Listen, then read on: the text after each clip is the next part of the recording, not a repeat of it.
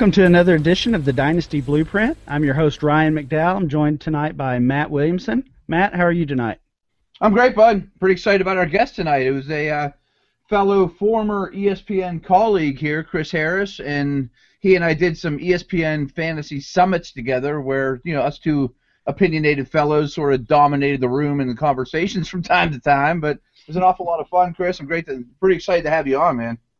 Thank you. I'm very excited to be on. I it's I'm I'm an early adopter for the Dynasty Blueprint. I'm happy. Nice, very nice.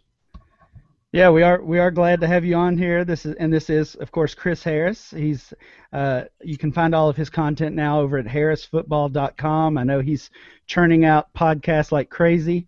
Um, I really am. yeah, some good ones this week, by the way. I listened to both the running back and the wide receiver one. Very. Good. Thank you one. very much. Yeah, somehow we won 2015 podcast of the year, fantasy sports podcast of the year. That's crazy. Well deserved too. That was awesome. Thank you. Well, we're going to jump right in tonight. We have a uh, a long agenda, and we hope to cover it all. Um, we're actually going to talk about some running backs tonight, uh, and and hopefully some running backs on every single team. We'll we'll shoot for the stars and see if that happens. Um, I kind of feel like in today's um, not only today's NFL but today's dynasty football world, running backs are just overlooked. You know, they've become kind of the redheaded stepchildren. Everybody wants those wide receivers, and, and of course the NFL, the league itself, is all about quarterbacks. So running backs have kind of started to become ignored, but we're we're going to focus on them tonight. What do you guys think? Yeah, I mean, uh, so I would say you're right to large degree, but the ones that stand out are the ones who can play on all three downs and who get a lot of work and who become the focal point or one of the focal points of their offense. And I, I think those few guys become all the more valuable, all the more scarce. Um, and, and therefore, if they're younger, you know, we happen to be in a cycle of running backs that are a little bit older, but if they're younger, they can be all that much more valuable. No question. And I think it is worth noting that last year – we had an amazing rash of running back injuries too. So I mean, I think that a lot of these guys, or the position in general, is kind of leaving a bad taste in everyone's mouth. You know, Ryan and I are doing an MFL 10 right now, and I was shocked how many receivers were going right off the, you know, right right away. I mean, hardly any running backs were getting taken in the first couple rounds, and I think people are just not investing in them like they used to, especially in redraft. I guess I get that from MFL 10, maybe even more though, because uh, you know, you, at this point, who knows how those backfields work out, right? And so at least right. you get a little certainty baked into your wide receivers. Hey, before we get started, Chris, I've heard you talk about this a lot. I've never had this conversation with you, you know, face to face or even up in Bristol or whatever. I got to hear about this blah blah blah Lebowski league you're in. It sounds unbelievable. the blah blah blah Lebowski League. Something, something, it's actually League. It's La Liga Lebowski, but we do refer to it as Lebowski. Yeah, it's uh it's a crazy thing that I dreamt up. So did were, did you ever hang out at ESPN when Jon Anik was still there? No, I did not. Okay. So Anik right now he calls fights for the UFC, right? And uh, but he was one of my original hosts for most a lot of a lot of the uh, TV stuff I did and you know okay. Sports Center stuff I did, whatever. And we're good pals. And he was leaving, and I was like, okay, dude, we got. I know how this works. We're never gonna stay in touch unless we do something. So let's That's start. Right. A, let's start. Let's start a league. And of course, a lot of people listening are that way, right? You you want to stay in touch with your college buddies or whatever. Okay, so we want to do a league, but we don't want it to just be standard, right? We want it to be something special. And I have been saving ideas for rules for a keeper league for a long time, and I'd been throwing them into a Word file, like things that annoy me about typical leagues. And so, like for example, it annoys me in a dynasty league when Cam Newton costs a dollar his first year, and then you can keep him for relatively cheap forever, right? Maybe it's a little bit of price acceleration, but you know, he's still going to be cheap until he retires, basically. And a few things like that, things that sort of, you know, tick me off. So I came up with, I had come up with mechanisms to kind of change. So I, so in the case of that example, I have player holdouts. So if you, if players finish in the top 10 at their position and they're not earning half of the average of the top 10 at their position, they'll hold out for more money from year to year. That's and right. franchise tags, transition tags, accelerated salary cap hits so it's kind of a big, unwieldy, complicated thing. But what's so we just finished our fifth year, and by the way, I won it for the first time this year, which was kind of nice, nice. work. Nice work. But the uh, the podcast, the Harris Football Podcast, um, starting and me doing a daily uh, podcast sort of gave me the opportunity to talk about it, and it spawned all of these clone leagues. So they're like, I don't know, between 10 and 15 La Liga clone leagues that just did their first seasons. So, and everybody kind of considers that page that I wrote five years ago as kind of the Bible and that they work off of. And uh, it's turned into a whole thing, and it's really fun. That's pretty awesome. It's highly, highly in depth from what it sounds like. I'll send you the link. I'll, I'll, right, I'll right. I've posted the link a bunch of times on Twitter, but uh, yeah, the rules page, you, your eyes will bug out a little bit. That's unbelievable. Well, let's get rolling. Let's talk uh, running backs here. All right. Well, what I have done, guys, is I've taken every NFL backfield and basically placed them into some categories. And uh, I, I want to see if you guys agree with me, and then you can just take off on uh, on anything you want within that category. So I, I've first started with a few that I consider safe. So these are running backs. Their uh, their value in dynasty leagues, I think, is fairly safe. Their job in their uh, on their team, I should say, is is safe. So of course we have Le'Veon Bell in Pittsburgh, Todd Gurley, uh, one of Matt's favorites, T.J. Yeldon down in Jacksonville, Jamaal Charles, David Johnson, Adrian Peterson, and then Carlos Hyde in San Francisco. So those are the guys I have in the safe category. I don't see much of a threat behind any of them. Um, Chris, would you disagree with any of those? Well, as much as I like Carlos Hyde, you know, I, I think the 49ers have to get another running back, and I would say that they're they they're potential players for one of the free agents. Like I wouldn't be shocked if Arian Foster or somebody like that went to San Francisco. As currently constituted in San Francisco, yeah, there's no one there who's a threat, but I don't think they can go into next season with that depth chart because Hyde, you know, got hurt and now he's going to have a injury prone bugaboo associated with him, and uh, you know, so I probably wouldn't put him there uh, just because I expect that. But but yes, I mean I agree that there's no one there right now who scares me. Matt, anything from that group jump out to you? Yeah, I agree in San Francisco. I mean, I think they'll they like Mike Davis, you know, who's kind of an under the radar rookie last year. Uh, maybe they bring back Shaun Draughn. I mean, of course, those guys aren't going to cut into Hyde, but I, I, could see them getting somebody more cons- you know, more consequence than that. Um, to the other dimension, I- have talked up Yeldon because I don't think he is in any danger. But when Chris just said Arian Foster, it dawned on me. It's like Jacksonville has so much cap room that they're gonna have a hard time spending it all. I mean, maybe they do go grab Chris Ivory or Arian Foster or somebody that's at least you know comes in as a strong number two because they have to spend their money.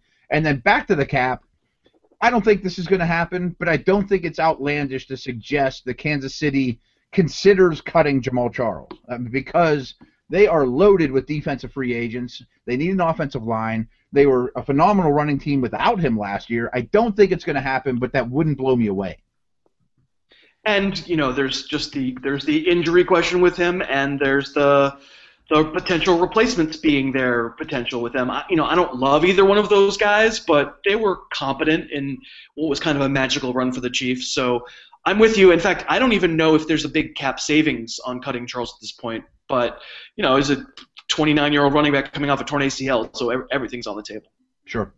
All right. So our next group we have are the uh, the players that are clearly in, in running back by committees, or, or at least a strong potential to be in a committee attack. Uh, let's start with Buffalo. We've got LeSean McCoy. Uh, you know, he's had a rough off season so far with, with his incident over in Philadelphia, and then of course we have the the rookie last year's rookie Karlos Williams. Um, is this still McCoy's job? Is is he pretty safe there? I know everybody's going to say no. Um, I, Karlos Williams is going to be one of the most hyped players in fantasy this summer, and it, it, it, may be one of those situations where the hype gets so, going so crazy that it then rebounds and people start liking McCoy again. Um, I, I, like Karlos Williams fine, but the numbers on him don't tell the story. I mean, you can't get a you know touchdown every three carries, whatever it was there for a month. Um, and I thought McCoy, when he was healthy, was pretty good last year but he's on the back nine, and Karlos Williams is a big guy, and I wouldn't be shocked to see Williams be the touchdown maker there. I think characterizing it as some kind of platoon is probably right.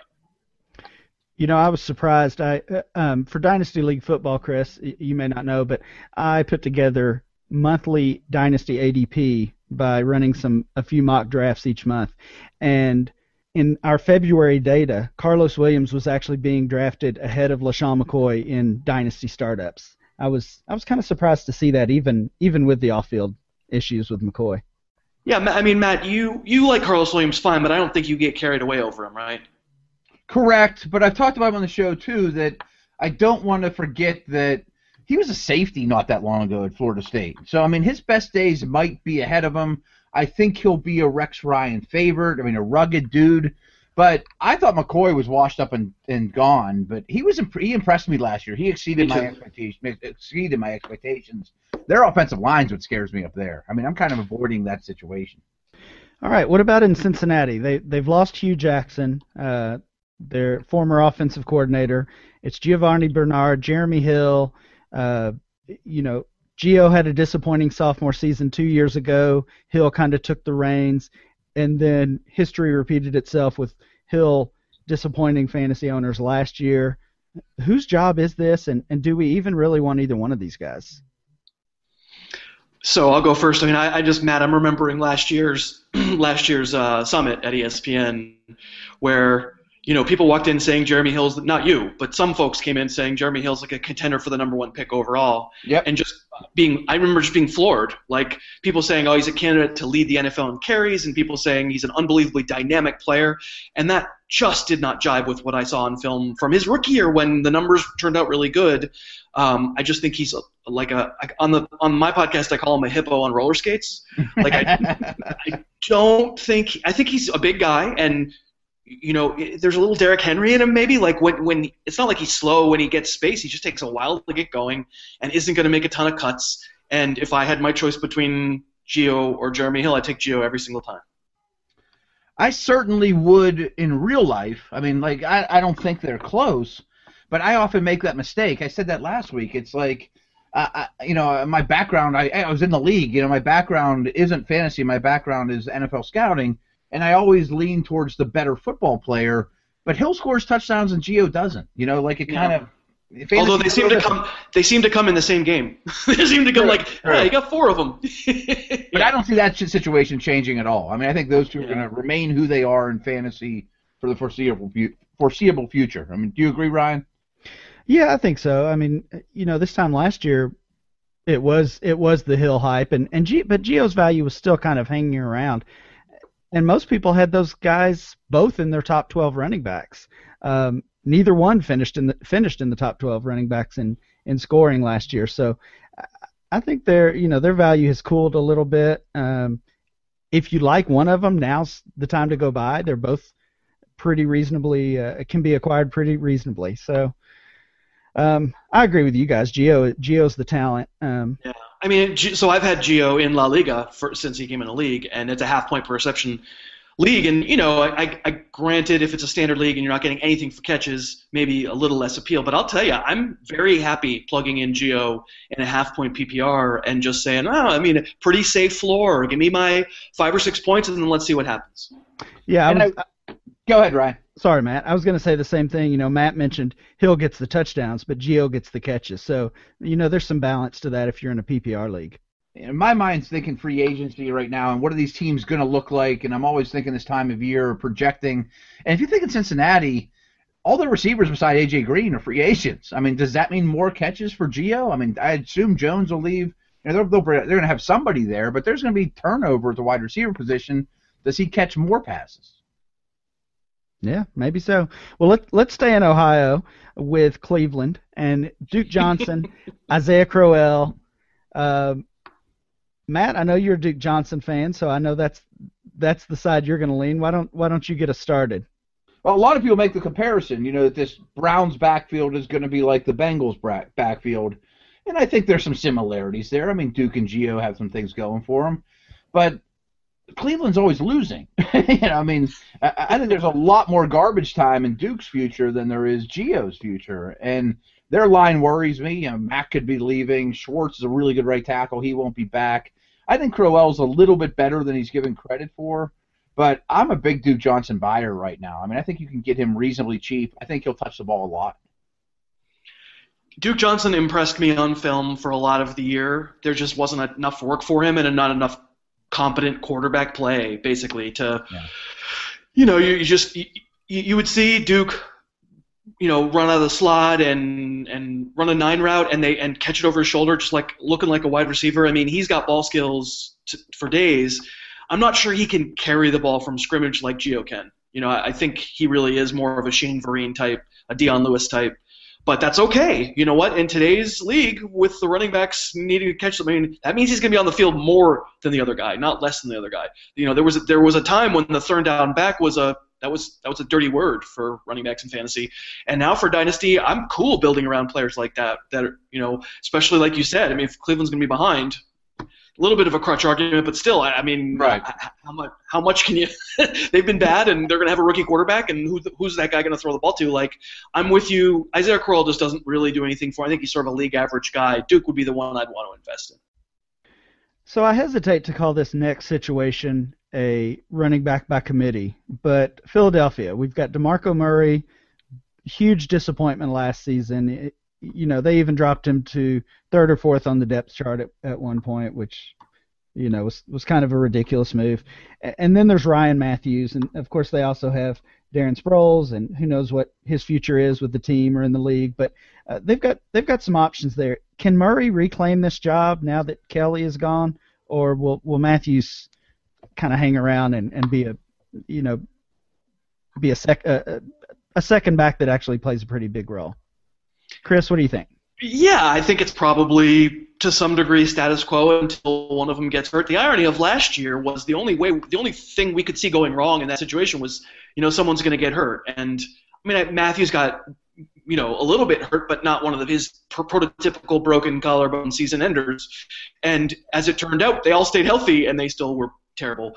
Um, you know, I just think the whole style argument that people tried to make about how oh, DeMarco Murray's a bad fit for Chip Kelly. Like the year before, LeSean McCoy, who's basically the exact opposite of DeMarco Murray, was considered a bad fit for Chip Kelly's offense. So, like, which is it? Do you want the guy who goes laterally, like LeSean McCoy, and you talk him out of town, or do you want the guy who goes north-south, like DeMarco Murray, and now you want to talk him out? Like, it seems to me the problem in Philly was a lot more than the talent of running backs. You know, we're turn, turning out we hate the coach. Offensive line was way overrated. Like, you know, I think it's probably some some semblance of a split, but I don't know if I care. Yeah, I, I hear you too. I mean, I own Murray nowhere. I'm never going to own him. I mean, but I could see him having somewhat of a bounce back season. You know, they're going to play like the Chiefs played. You know, I mean, Peterson is going to be a run first guy. Uh, I think that much is clear. I think there'll be plenty of carries to go around. But I've said this since day one. I mean, Ryan Mathews is more talented than DeMarco Murray. I, I think Matt, you know, it's just hard to hard to trust Mathews. You know, he had a couple of huge games last year, especially as a as a receiver out of the backfield. But you know, how can you project those when, you know, he's not like Gio or Duke, who's getting four, five, six, seven catches every game. He just had one or two games where he really exploded. So, I- mean, I I see the talent there as well, Matt. But I, I just don't know if you can, you know, is he even worth a roster spot? one thing I want to note just about this group in general, Buffalo and Cincinnati, I think, are pretty safe. That they're not going to tamper with their backfield. Cleveland, you never know. I mean, they have a lot of cap room. It wouldn't blow me away if they used a pick on a guy. The Eagles could cut Darren Sproles still, and both these guys aren't young, Murray and Mathews. It- If they are going to run the ball a ton, might they bring somebody in that cuts into these guys' time? And then this next one we bring up is San Diego. I think they're married to Josh, or not Josh Gordon, Melvin Gordon. They're married to him. But Woodhead's a specialty guy. I mean, do they maybe they bring in a hammer, a goal line stealer guy? So I'm not sure that these last three in this group are set in stone yet. Right, and that's that's another situation that I hesitated to to tab a running back by committee. You know, I think they want Melvin Gordon to claim that job and and be their, you know, maybe not their every down back, but at least first and second down. Um, and he just couldn't do that last year. Can Chris can can Gordon actually do something in the league, or is he just going to be a bust? Uh, I think he can do something in the league. I, I liked Melvin Gordon last year. Okay, so let me say, I didn't like the fumbling, and that is not a small thing. It, ball security, if it rears its head again this year, he's going to find himself out of the league. Like it's going to, it can be a thing that literally, you know, it's David Wilson you, right? And suddenly you're not playing. Um, if he gets that under control, I think the rest of it is really, really good. He made stuff out of nothing. This was, I think, the worst offensive line in the NFL. And I will grant you, it's been a bad offensive line for a while, and they keep throwing draft picks at it, and they keep not improving it. So maybe I shouldn't have tons of faith that they're just suddenly going to be magically better in 2016. But as a player, so not a good situation, but as a player, other than the fumbling, I you know there were no touchdowns. That stinks. It's a little fluky. Kenny Woodhead did steal some. Like I'm not trying to tell you Melvin Gordon is a first round pick, but I believe that the lateral quickness, toughness, catching the ball. I think you're looking at a value pick, a value pick up, let's say, for dynasty leagues. So, Chris, would you, you know, of course, if you have Melvin Gordon on your roster, you probably spent the 1.03 rookie pick for him last year, something in that range. Would you give up a late first round rookie pick for Gordon right now? This year, absolutely, I would. I would. I mean, I just I don't think it's a great skill position draft. I don't know which receiver will, you know, we'll find out whether with maybe they'll all land on just unbelievably great situations where they're all, you know, projected to be uh, you know, number one receivers for fabulous quarterbacks, but that doesn't usually happen. Um, I, I absolutely would. All right, so our next category we're going to look at is some free agent impact, some teams that uh, free agency could could really impact these teams and and in, impact their backfields. Let's start with Tampa Bay. Of course, their starter Doug Martin had a huge season last year, kind of a bounce back year, and he's now a free agent. Um, everybody thought he would. Uh, he was a lock to return to Tampa. There's kind of been you know ebbs and flows that maybe he leaves town, maybe he he resigns. Um, let's say he does choose to leave. Will Charles? Will they turn to Charles Sims as their starter? Uh, will they bring in? Uh, I th- well, they'll have to bring in somebody else, but um, will they bring bring in somebody else like a Forte or a Foster, some of these other guys we've mentioned, or will they rely on Charles Sims? First off, I don't think Martin's going anywhere. You know, we're going to get to Miami next. Those are the two premier, younger, free agent to be running backs. I think Martin returns to Tampa Bay. I don't think Miller returns to Miami. I mean, do I have inside information on that? No, but I just think that Tampa needs him, you know, to make life easier on Winston. He played really well for them. Um, I'd be shocked if he leaves. Although with or without Martin, I think Sims is a more than serviceable PPR back. Like I want him on my roster, and if Martin goes down, he's an every week starter. He doesn't cost you a ton right now. If Martin were not to come back, though, I do think they bring in a bigger back. I don't think they hand the, the job to Sims.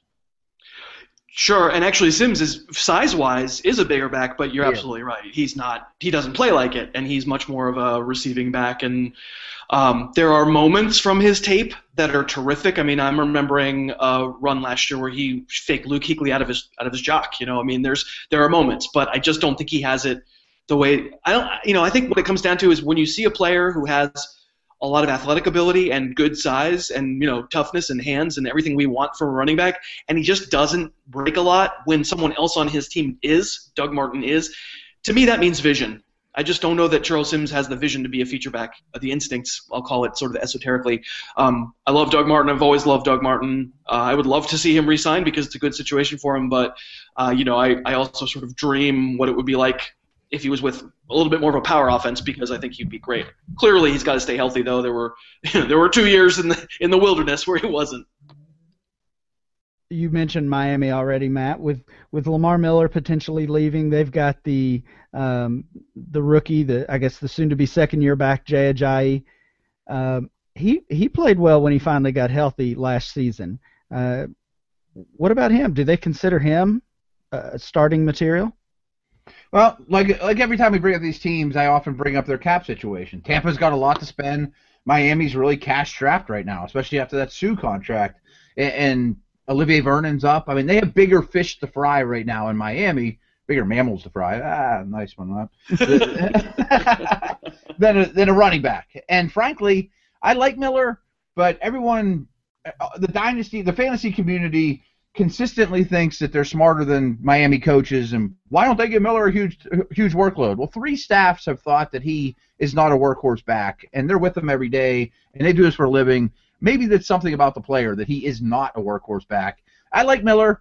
Um, I think Ajayi though was better on tape than Miller was last year. I really like this kid, but I like him more for redraft. I think he has a big season, but there's a reason he was a fifth round pick instead of a second round pick because his knees all messed up. Yeah, like literally this week on on my podcast, uh, I had one of the scouts tell me that you know the reason Ajayi fell was absolutely because of the knee, and and one team doctor had told that scout, I can't tell you his knee's going to blow up. I literally don't know whether that knee lasts two days or a decade, and that's why I can't give him a clean bill of health. It's not one of those that's definitely a degenerative condition, and it's definitely you know it's just a matter of time. It's one of those where they just don't know, mm-hmm. and that is scary. And and I'm with you. That that puts a little bit of a of a dark cloud on his dynasty stock, but not that much. You know, like what do we with running backs? Are we really planning on having these guys for five years on our dynasty teams? Like probably running not. Backs get hurt.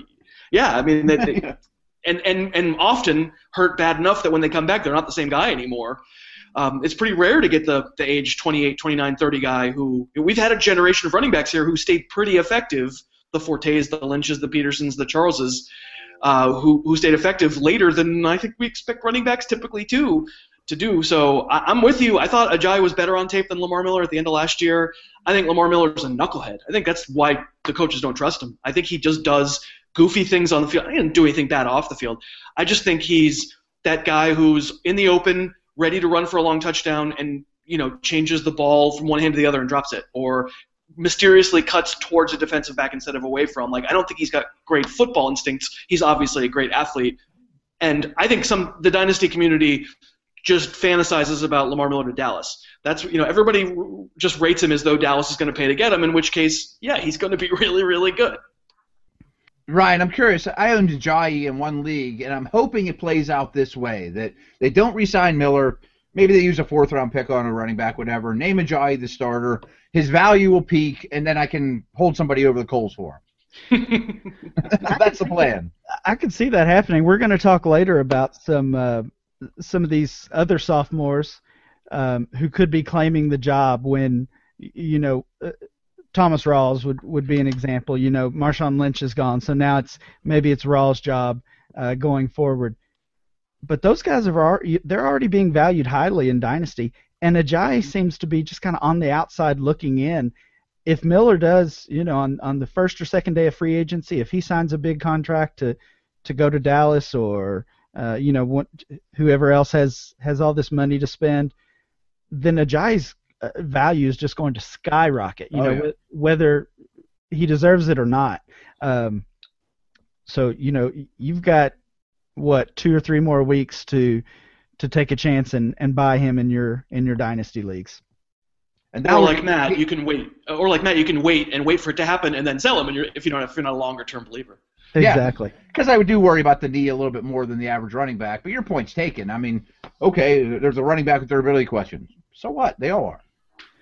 Yeah, I, I think Chris's point is an excellent one, and, and I probably should have said this at the beginning of the conversation. Uh, our entire conversation tonight really has kind of a redraft, what will next year look like uh, feel to it. But that's how that's how I value running backs. I think that's probably how you guys value running backs in dynasty as well. You know, if you can give me a guy, you know, if you can give me Todd Gurley and say he's going to be a, a top five fantasy running back for the next ten years, then you know I'm excited about that. But in general, just give me a guy who can be a starter for one year, two years, and, and you know I'll figure it out from there. Hey Chris, remember the, the the past fantasy summit? What was Stephania saying about Gurley too? I mean, there was a high percentage of guys that blew out a knee that do it again. You know, I mean, he's more at risk than the average bear too. Yeah, and yet I mean, uh, you know, I stayed high on Gurley all summer. I, I yeah. owned him in so many redraft leagues because people were willing to let him slip, and it's like, you know, we wound up seeing how many running backs went getting hurt, and I totally agree with what you said early in the show, which was it was a fluky year, and it's not going to be like that every single season. But I feel mighty good about the championships that I won behind Gurley. no doubt. All right, let's move on to another category. I, I called this one looking for answers. So some of these teams, they may have an answer in, in the very short term, uh, and some we just have no idea what, what they're going to do. Um, let's look at Baltimore. So they've got Justin Forsett. he had the the big year a couple years ago, got hurt last year. They turned to to Buck Allen, who I don't know what you guys thought. I wasn't overly impressed by him. Um, he's not in that Thomas Rawls category of you know lock him in as the starter for the next two years, at least in my opinion. Um, do they give Allen another shot? Do they bring in one of these free agents? I, I know they're they're not usually big players in the free agency uh, free agent market. So what is, what's going to happen in Baltimore? Chris, what do you think? Yeah, I would be pretty surprised if they were a player for one of these for, for Matt Forte or something. It's just not their style. Plus, I think they like Justin Forsett a lot. I, you know, if I'm going to name a presumptive starter for 2016, I think it's Forsett again.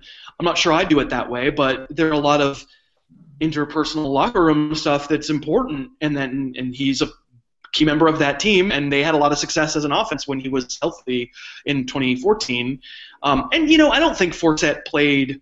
I wouldn't blame Justin Forsett for not producing awesome numbers while he, before he got hurt later in the year last year. Like I thought he played what he's supposed to be. He did exactly what he's supposed to be. He just caught lightning in a bottle in 2014 and was you know it was the most overrated player this summer this past summer and it was never going to happen that it was repeat and and it didn't and that's okay and I think Forsett is what he is. He can still be a starter a 60-40 guy where he's getting 60% and be just fine and it'll come down to how good is everything else can they find a passing game can they keep receivers healthy can they get an offensive line.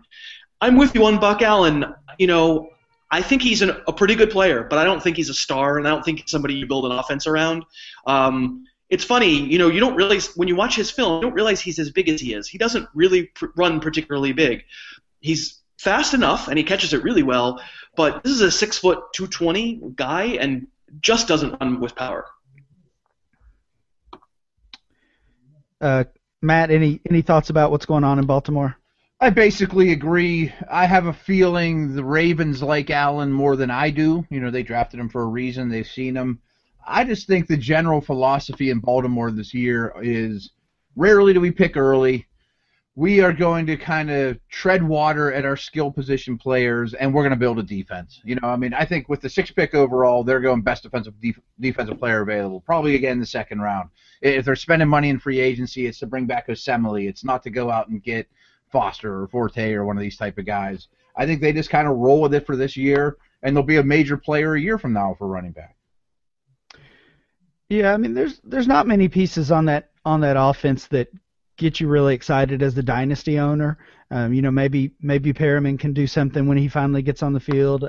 I saw today he's you know he's not even cleared yet, so there's some concern there. But uh, you know, they just can't have the same injury issues that they had uh, last year. You know, that was one of the worst I I can remember um, as a as a football fan.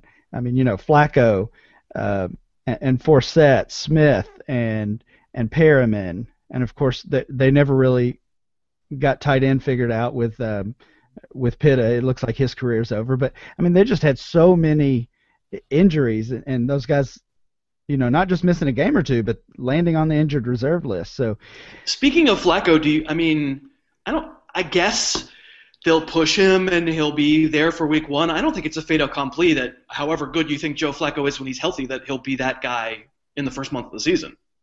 Yeah, that's a good point. Yeah, I, I remember seeing a, a report soon after his injury that week one was in doubt for him. And uh, I mean, this was months ago now, but there hasn't been much talk about that lately. But I think it's you know it's something over the next few weeks and months as this as the season gets closer, as training camp gets closer, you know we've got to start looking at is he is he even going to be on the field in week one? Well, let's move over to Houston. We've got um, Arian Foster. Speaking, of, quarterback injuries. issues. Yeah, speaking of quarterback in- issues and speaking of injuries as well. Uh, of course, Foster's season ended early, and uh, you know whether he can come back from that injury or not, it looks like he's going to be uh, cut from from the Texans either way.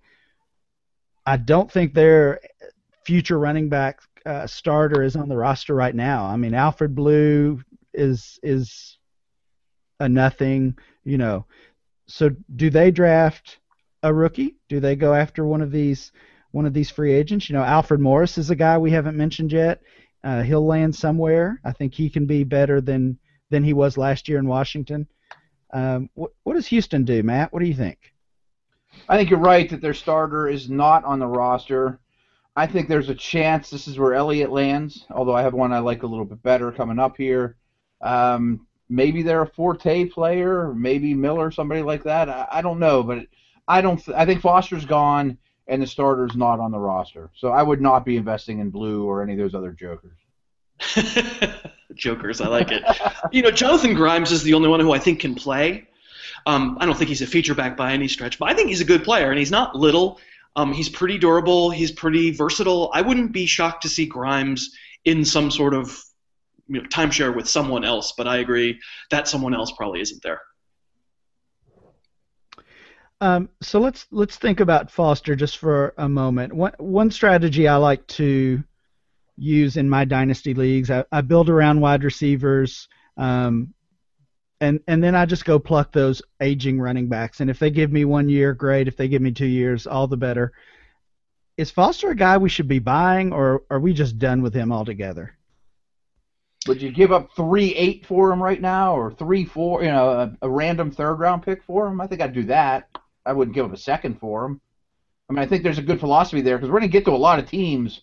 Like the Jets don't have a running back on their roster. You know, I mean, he's going to play somewhere next year. For eight games. At most. right. Yeah. Yeah, I mean that's the problem. I love Arian Foster, and I think he he's a in in like the story of the NFL in this era, he'll probably be an overlooked guy because I think he was a top three running back in the NFL for maybe four or five years, but he's so maddening. You know, the health has just been such a problem, and you know we've been saying we every time we have this conversation, summer after summer after summer, it's always the same thing, and it always plays out the same way. It would be tough for me to be a buyer, and you know, unless it's just really cheap. I, I would say I, I'd feel a lot more comfortable, you know, saying, all right, let's hope hope I can get him in a in a veteran auction in your dynasty league, depending on your format, right? And maybe just have him for that one year and not have to rely on him as a starter, and then trade him. you know, three good games and trade him. Yeah, he could be that guy that you're working a trade with your buddy and like, ah, throw in Arian Foster and I'll do it. So he does that, and then after week four, you trade him for a future second round pick and you win. Then he gets hurt in week five. exactly. All right. Um, I think the Colts are an interesting situation. Of course, they signed Gore last year, and and everybody immediately changed their expectations of of what his season could look like, um, which led to some disappointment. He was he was fine. I don't think he was he was great. Um, so do they stick with Gore for this next season? uh, or or do they? You know, what what are they doing there? They don't really have a, quality young back on the roster. Yeah, I mean they they were. Yeah, I, I thought, boy, the stage is set for Josh Robinson to be a little something, and I mean little, but you know, like a Maurice Jones-Drew type, and he just fumbled everything away. I think he, I think he's still on the practice squad. I would love to see him get another chance because I think he's an NFL back, but I mean, you can't fumble like that. You know, you get barely any work, and you've they have to add somebody. You know, I, it probably is going to be Gore it's, as a lead guy. I think the best thing you could say about Gore's film from last year is at least he didn't fall off a cliff. He pretty much was what he was the last year in San Francisco, and that's an accomplishment for you know a back of his age. And I would say they Matt has said this a few times, but they have bigger fish to fry you know, maybe they spend a mid-round pick on a running back. Maybe a decent bet that they do that, but I don't imagine he would be a threat to Gore right away. Right, I agree. I, I mean, they they have to add someone in the draft most likely, and, and that's probably you know with with Gore as the starter, that's probably somebody we would want to take a shot on in rookie drafts, depending on um, you know, depending on how early of a pick the Colts use. I totally agree. Right. I, but in, in, this backfield, maybe Josh Robinson's another one that you're talking trade. Throw in Josh Robinson because maybe he ends up being the guy in week seven. Yeah. Maybe. I mean, I, I, I, I'm usually very skeptical of smaller backs, but I don't view Robinson. I think he's one of those exceptions where he's not a small back; he's a short back. You know, he packs a wallop. He's not light. Um, so maybe he's five seven. You know, I don't know what he measured. I don't remember what he measured at the combine, but you know, very very short. Yeah. Yeah, but he, but he, I just, I bought on him last year, and thought, okay, I'm in a decent position here. I don't trust Ahmad Bradshaw to ever stay healthy, and uh, and lo and behold, there's the chance, and all he did was fumble, and you know, it just it a sour taste. But listen, if I can get over Melvin Gordon fumbling, I I think I can get over Josh Robinson fumbling. Yeah, I just wonder if there was more there with the Robinson deal because I mean he did have the fumbles, of course, which you know will will keep you off the field. But for them to cut him and and throw him back on the practice squad, I was kind of surprised. You know that that seemed kind of rash. Um, In favor of Zurlon Tipton, like of course, obviously we all love Zurlon Tipton. yeah, exactly. Um, so let's let's talk about the team that everybody has to talk about when they talk running backs, uh, the Dallas Cowboys. That um, you know, probably the best offensive line in the in the league. Uh, they turned Darren McFadden into uh, a fantasy starter again. The the back half of last season. Um, are they going to give McFadden another chance to be their starter? Are they going to bring in one of these veterans, or do they uh, do they go after Zeke Elliott? Tough to see him taking him at four, though, right? I mean, I think to some degree the NFL draft like it has this pretzel logic that I don't like. It's like you know you need a running back. Elliott's really really good. Like I, I don't think we see any flaws. And just because everyone says you shouldn't take him at four, you don't take him at four. Like I, I would just love to see Elliott on the Cowboys. I just, I think it's a shame if they go with McFadden as their main guy because it just wastes. Uh, for me, it wastes the year of that offensive line. Like yeah, McFadden's going to be okay. He was all right. He had a little bit of production, but you know, I watched that film a couple times. Like he he doesn't do anything special anymore. I just I think you could almost put anybody in that offensive line if you gave him touches, he'd be as good as McFadden was last year. Um, if you're telling me which, you know, I, I, would like to see Chris Ivory there. If you told me that they could sign a free agent because he's a bruiser, um, but boy, I, I know I know it won't happen, and I know I'm probably naive for saying this, but I would love to see the Cowboys just take Elliott at four. Yeah, and we know that's not going to happen. Yep. But they could take Henry at two four, and then the dynasty like world. I don't either, and yeah. the, the, dynasty world would blow. I mean, would go absolutely bonkers if Henry ended up the Heisman winner going to Dallas. I mean, right. I think I could see that happening, and Henry would be massively inflated and not what he should be. You know. Right. It's like it's like the what if game. What if Brandon Jacobs played behind the Dallas offensive line? Oh, he'd be Derrick Henry. yeah, exactly. Yeah, I mean that's who I think Derrick Henry is. I've said that a couple yeah. times. But it is a prime landing spot. I don't think they're going to go get Martin or Forte or one of these guys though. They have a lot of fish to fry too. Right. I mean, Miller would be, you know, Miller. I, as I said earlier, right? Yeah. He's he's the fantasy I think of of dynasty owners who are holding on to Lamar Miller. Like that's the the the prime spot for him to land. But I'm with you. Like, is there money for that? I, I just I don't imagine that there is. Yeah, but don't they want a bell cow? Don't they want Murray? Somebody give a ton of you know carries to? That's not Miller at all. It's definitely not Miller. I'm yeah. 100% with you there. I, I think the way you phrased that earlier, like, stop blaming the Dolphins. Maybe it's Miller. right. Yeah. Well, I think it's fair to say that whoever lands in Dallas, if it's one of these free agents or if it's, um, you know, if it's Henry or Elliott or even maybe even a third round rookie running back, they're going to be overvalued. Their their value is going to see that huge spike. So, um, you know, some somebody's going to get lucky with having one of these players on the on their roster already, if if it is a free agent, and they're, they're, you're going to have a chance to sell. Yeah, I mean, like I, I don't know why you'd say that. I mean, wasn't Joseph Randle a great player when he was like a freaking second round pick last year? right. yeah, they what they tried Joseph Randle, they tried Christine Michael. Uh, so you know those two guys are are trying to disprove your statement of of being anyone, able to put right? yeah just just anyone. to, be, to be honest, if Randle had you know three brain cells to run rub together, I think he would have been fine. He would have been at least McFadden level. It's just you know you can't can't rely on the guy. Yeah, exactly. Well, let's uh, let's finish off this category with a couple of teams. We'll just group these these two together. These these teams are in bad shape. The Tennessee Titans.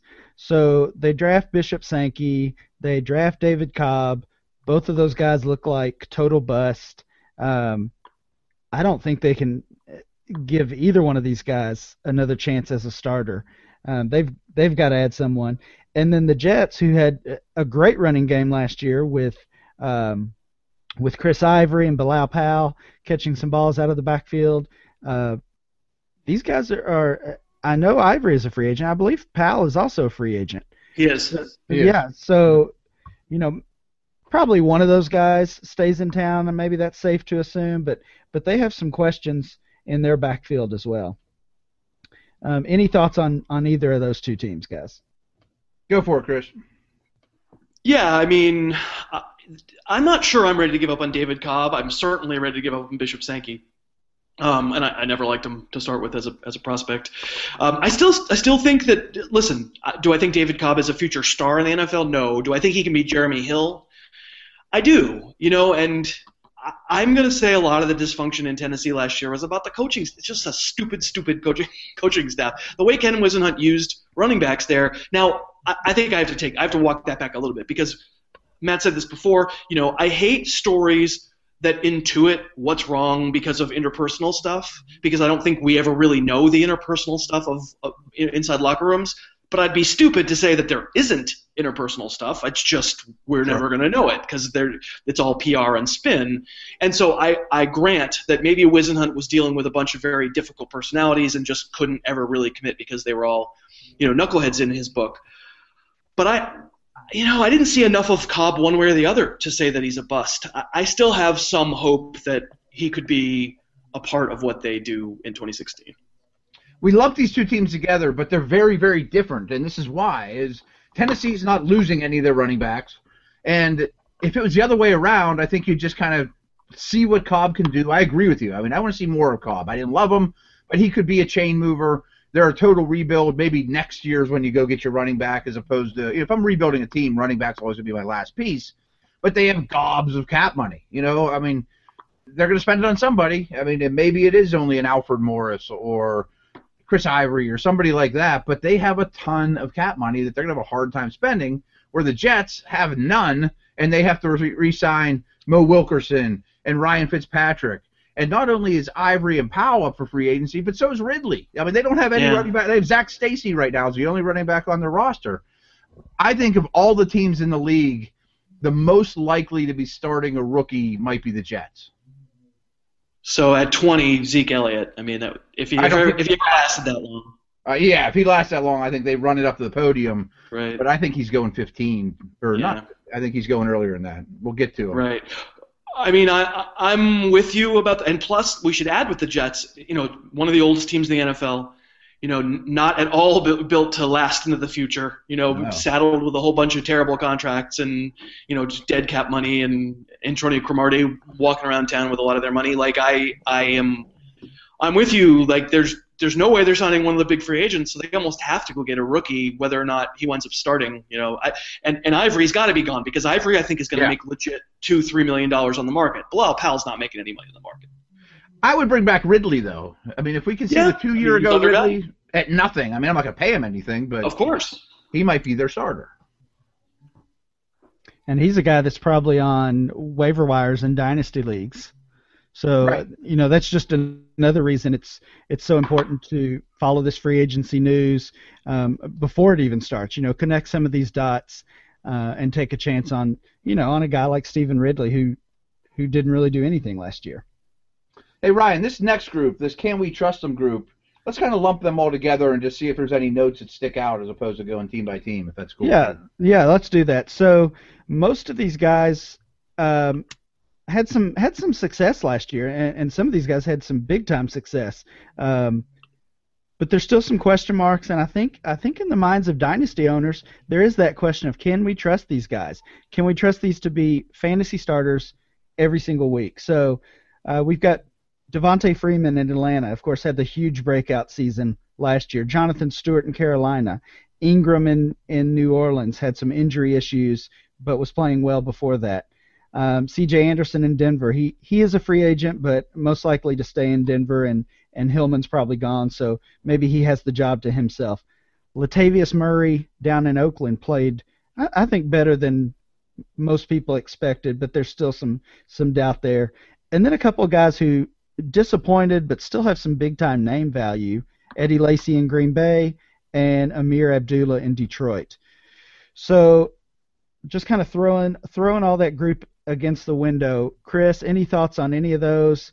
Uh, why don't you tell me one player from that group that you would definitely trust as far as your dynasty team goes? I have to admit, I, I'm not looking at the list, so I don't have the full the full group. You want to run through them again for me? Yeah, absolutely, sure.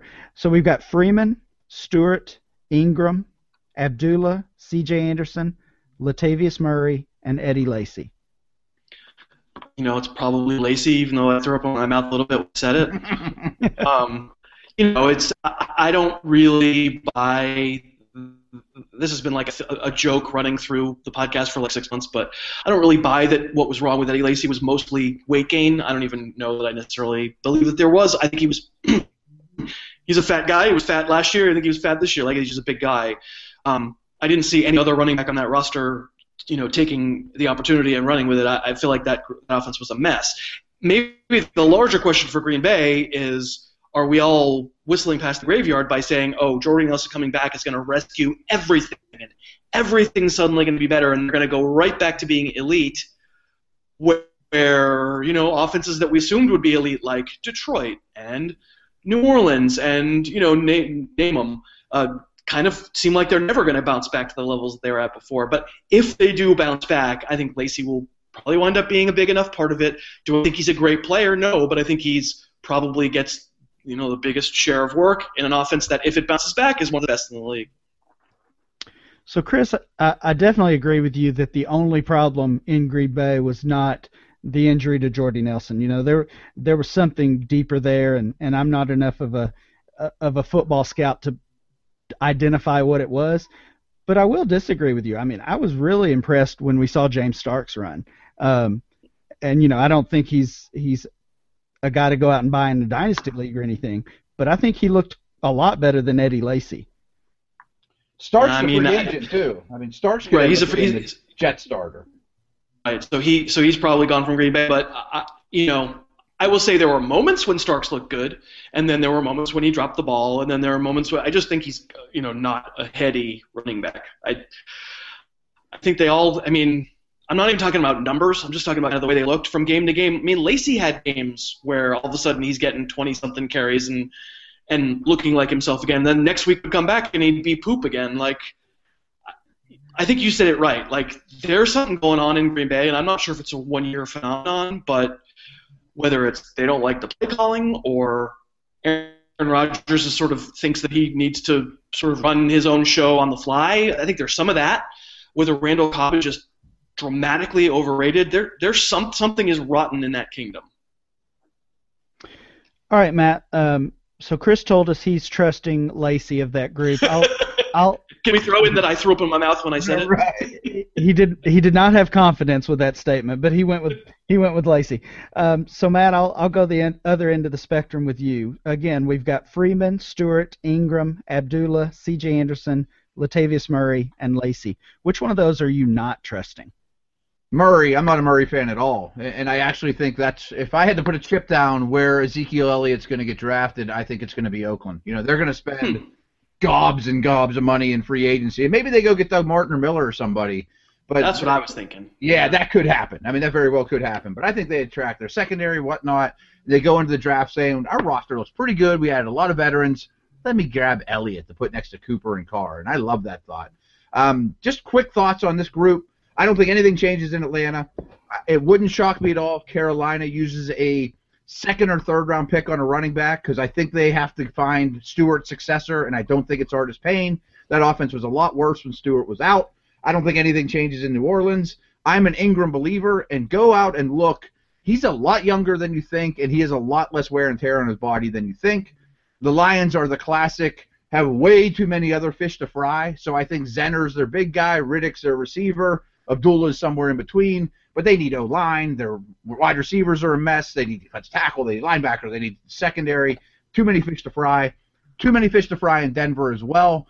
Bigger dogs to deal with. I think C.J. Anderson is the lead guy. I already talked about Oakland and Green Bay. Another one of my predictions. Something I could really see happen. And if I was Ted Thompson, I would call Matt Forte. Yeah, I mean, people are talking about that. I, I would say Alfred Morris landing spot. Look at Atlanta. Again, not based on oh, anything yeah. inside, Scheme. but it's Shanny. It's Shanny Jr. Um, and you know, if you're going to say Tevin Coleman, I, Tevin Coleman had good moments. It's just every good Tevin Coleman moment was followed by an unbelievably head clenchingly terrible Tevin Coleman moment. And maybe you just say, you know what, Tevin, why don't you sit for a year or two and let's they're not going to have to break the bank for Alfred Morris and you know somebody Shanahan is comfortable with. I'm just not a Devonta Freeman believer at all. If you'd asked me which which guy I think is overvalued of that group, I would have said Devonta Freeman. Chris, you remember at the at the summit last year we were talking about this situation, and someone in the room said Coleman's such a good fit for this zone blocking scheme, and you and I were sitting next to each other. We looked at each other like, no, No. he's not. you know? Not at all. The two of us Yeah. kind of rolled our eyes at each other like, not even a little bit. No, he doesn't cut. I mean, so like I think he had, I think he did have good runs, but like you know, he would he would do a 25 yard run, but he'd fumble at the end of it, or he you know he He's would fast. right. He, he I mean, He's McFadden.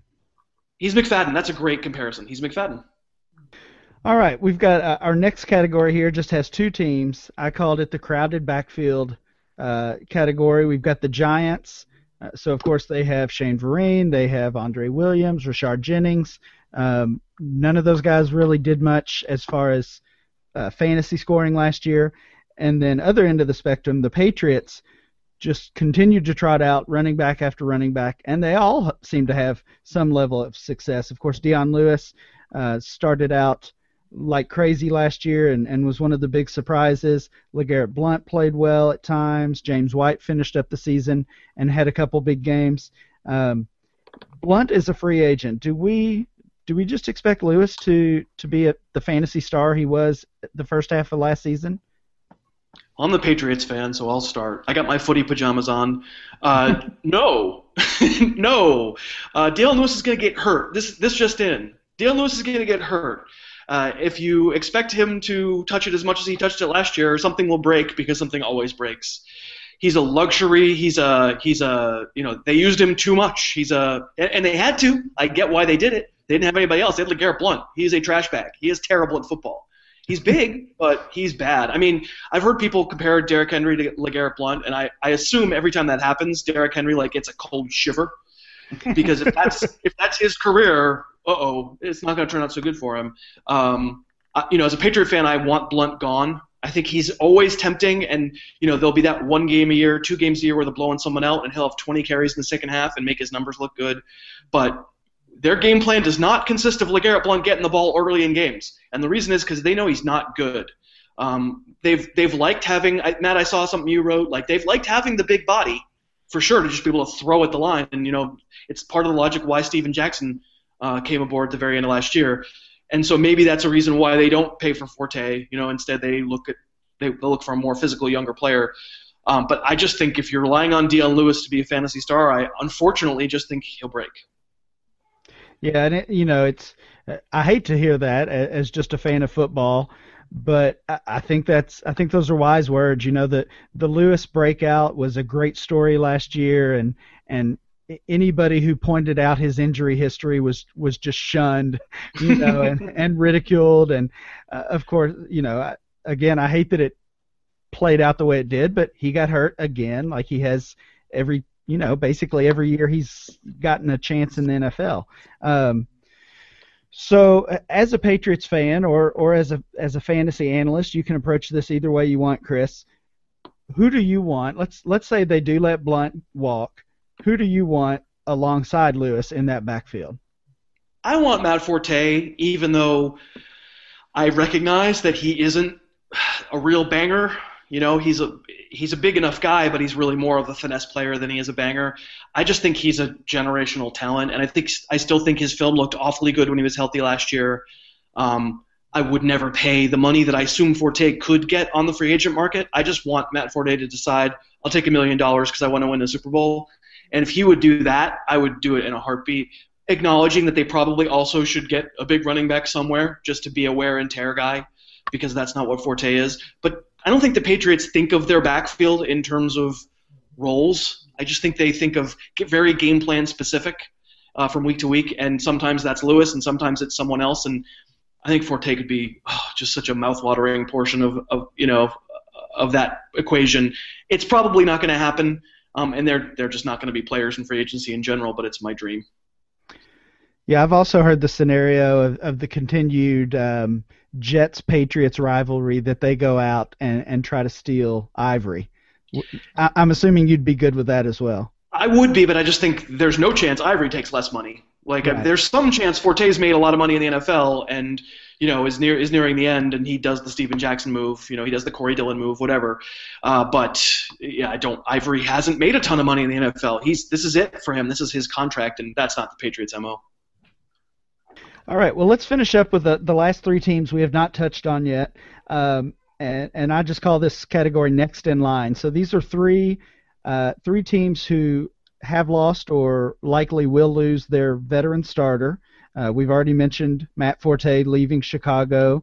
Of course, um, Marshawn Lynch has announced his retirement from the Seattle Seahawks, and everybody expects Alfred Morris to to part ways with the Redskins. So that leaves in Washington uh, Matt Jones, Rawls, we already mentioned in Seattle, and Jeremy Langford in Chicago. Of course, um, finishing up their rookie rookie year, these are all uh, fairly young backs. Um, none of them were necessarily highly rated coming into the league a year ago. Uh, Rawls was an undrafted free agent. I think Jones was a surprise third round pick, and and the Bears got Langford a little bit later.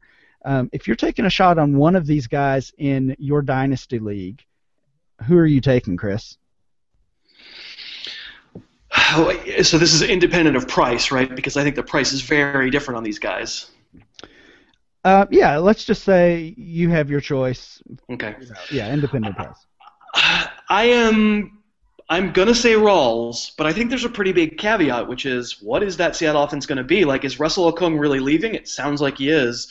Is Sweezy really leaving? I'm not sure he's great, but it but it sounds like he is.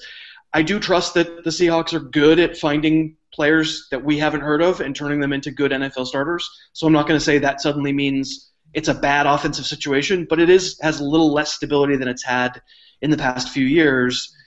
I don't think Rawls is a superstar in terms of ability. The guy who I likened him to when I was watching his tape before he broke his leg was Ahmad Bradshaw. And I, when Ahmad Bradshaw was healthy before he had foot problems, he was a really good player. He- Not an elite superstar type player, but pretty darn good. Um, I think Jeremy Langford is fairly close behind. You know, he would probably be second on my list, and then Matt Jones has some upside, some really some interesting stuff about him, but there were big time warts last year as well.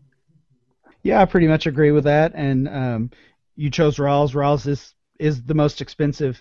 Um, you know, and if you're looking at Dynasty ADP or looking at some recent trades, he's already being valued pretty highly, and and Matt Jones seems to be the cheapest. So that's that's in line with with your analysis as well. Um, yeah. What do you, Matt, what do you think of those three? Um, I agree with pretty much everything you said. You know, if I'm Seattle, maybe Fred Jackson. Actually, if I'm see all, all three of these teams, I think would like to bring in a veteran. I mean, uh, these are young players. Do you trust them? Do you, you know? I'd like to have an older guy that's been around the block to put in the running back meeting rooms here. Seattle could probably get that done. Maybe they think it's Fred Jackson, but like you said, their line is horrible, and, and Yeah. it's been horrible for years, but it looks worse than ever. I would assume that's their number one priority this offseason.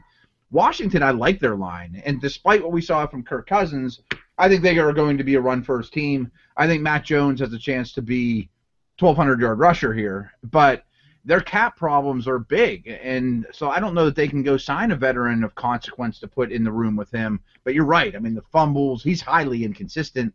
I'm not a big Langford fan. I can admit he played better than I expected him to last year. The Bears have tons of cap room. I think they get somebody. I mean, maybe that's where Starks lands or Morris or somebody with size.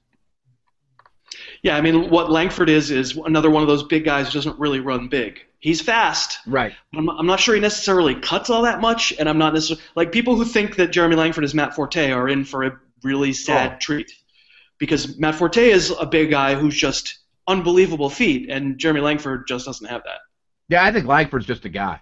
Yep. Oh, fast guy, right? I yeah, mean, yeah, I mean, he can he run fast fast. on a straight line. That's his best attribute. Right. And Carey's just a guy too. I mean, they have a ton of cap room. I bet they bring in somebody that steals carries, goal line carries, whatnot. I, I don't know, but uh, the Bears could use another back, and I think they'll get it. What's your assessment of Rawls? Like, uh, even independent of the offensive line, which I know you really can't separate, but I'm interested. Just, do you find yourself, uh, you know, that a little better than we thought he'd be? For sure, you know, I mean, considering he didn't come in the league with much fanfare, Um, we had Sigmund Bloom on one, a couple episodes back, and he absolutely loves the guy. Uh, I thought your Ahmad Bradshaw comparison was a very good one. He's a smaller guy, but he runs hot. You know, I mean, he's a nasty physical runner. I wonder, you know, like all these running backs. So I mean, I'm sure he's going to take a lot of beating, especially behind that offensive line.